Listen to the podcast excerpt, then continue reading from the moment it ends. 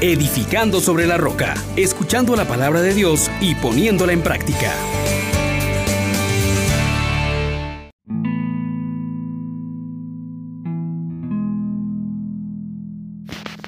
Bienvenidos mis hermanos, que el Dios que nos ha suscitado una fuerza de salvación esté con ustedes.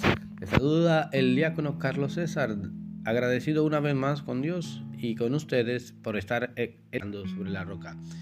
Invitemos al Espíritu Santo diciendo, oh gran poder de Dios, enciéndenos en tu fuego el amor. Oh Espíritu, que vienes de lo alto, llénanos de Dios. Oh Espíritu, óleo santo, úngenos en el amor. Meditamos hoy en el salmo que la liturgia de hoy nos presenta, tomado de el Evangelio según San Lucas, capítulo 1, versículos 69 al 75.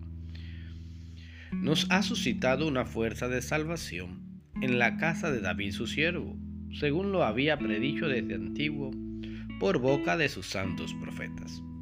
Es la salvación que nos libra de nuestros enemigos y de la mano de todos los que nos odian, realizando la misericordia que tuvo con nuestros padres recordando su santa alianza y el juramento que juró a nuestro padre Abraham, para concedernos que libres de temor, arrancados de la mano de los enemigos, le sirvamos con santidad y justicia en su presencia todos nuestros días. Palabra de Dios. Te alabamos, Señor. Hoy el Dios que camina a nuestro lado nos propone una condición importantísima, que es la fe. Creer en este Dios que te ha prometido, que te salva, que te va a dar la tierra prometida, que viene en auxilio de nosotros en medio de nuestra debilidad y quiere colmarnos de bendición, pero significa que tú tienes que creerle y creerle significa adherirte totalmente a Él, abrazarte a Él aunque no veas, aunque no sientas, aunque no oigas. Creer que Dios no nos ha abandonado, creer que puedes confiar en Él, que sus palabras son dignas de crédito que Dios cumple sus promesas, que con Él puedes experimentar la compañía de un Dios todopoderoso, un Dios que desde antiguo ha venido preparándolo todo para que tú le abraces, para que tú seas feliz. Es un Dios que salva totalmente de nuestros enemigos, de la mano de los que nos odian, que tiene misericordia de ti, como la tuvo con nuestros padres, un Dios que no se ha olvidado de cada uno.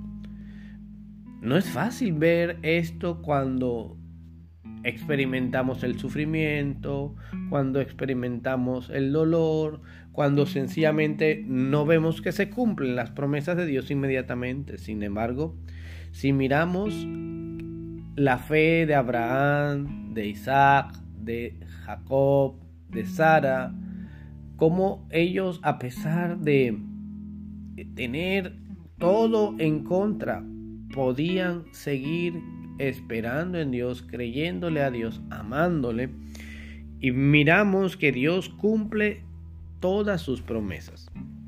Yo te invito en el día de hoy, mi hermano, a que tengas en cuenta tres cosas. Dios, que ha cumplido sus promesas en Cristo Jesús, hoy te concede tres cosas y tú debes tomarlas muy en serio.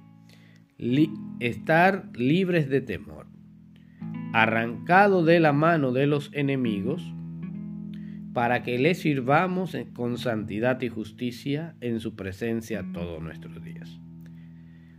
Dios es mi guardián, es mi refugio, por eso no temeré. No puedo estar viviendo con miedos. y menos a aquellas cosas que me quitan la gracia, la felicidad. Dios ha obrado poderosamente y me ha arrancado de la mano de los enemigos, del pecado, de la muerte, del diablo. Hoy puedo confiar en Dios. Y esta acción poderosa que me ha librado de temor, que me ha arrancado de la mano de los enemigos, me invita, me atrae a servir a Dios en santidad y justicia todos los días de mi vida. Que tú y yo también tomemos hoy la consigna de servirle al Señor con santidad y justicia en su presencia todos los días. Bendiciones para todos.